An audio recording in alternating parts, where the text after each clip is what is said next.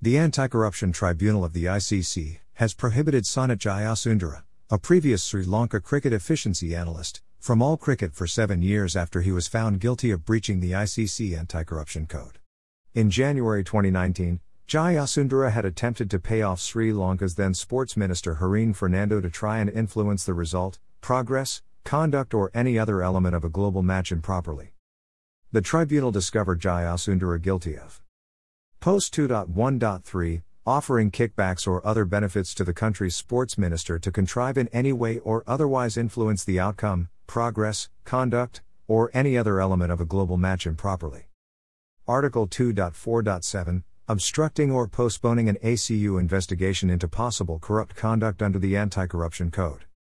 Jayasundara's effort to pay off a minister is a grave transgression, while the efforts to conceal his tracks and the absence of regret are hugely frustrating, Alex Marshall, general manager of the ICC Stability Unit, stated in a statement.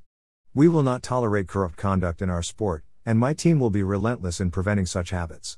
This ban should function as a deterrent for anyone who may be tempted along the incorrect path. The ban is backdated to 11th of May 2019, when he was provisionally suspended.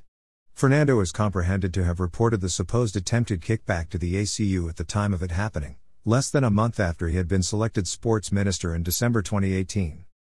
A veteran worker of Sri Lanka cricket, Jayasundara had worked with Sri Lanka's under 19 group, and his duties with the board's brain center and dealt with the men's national team.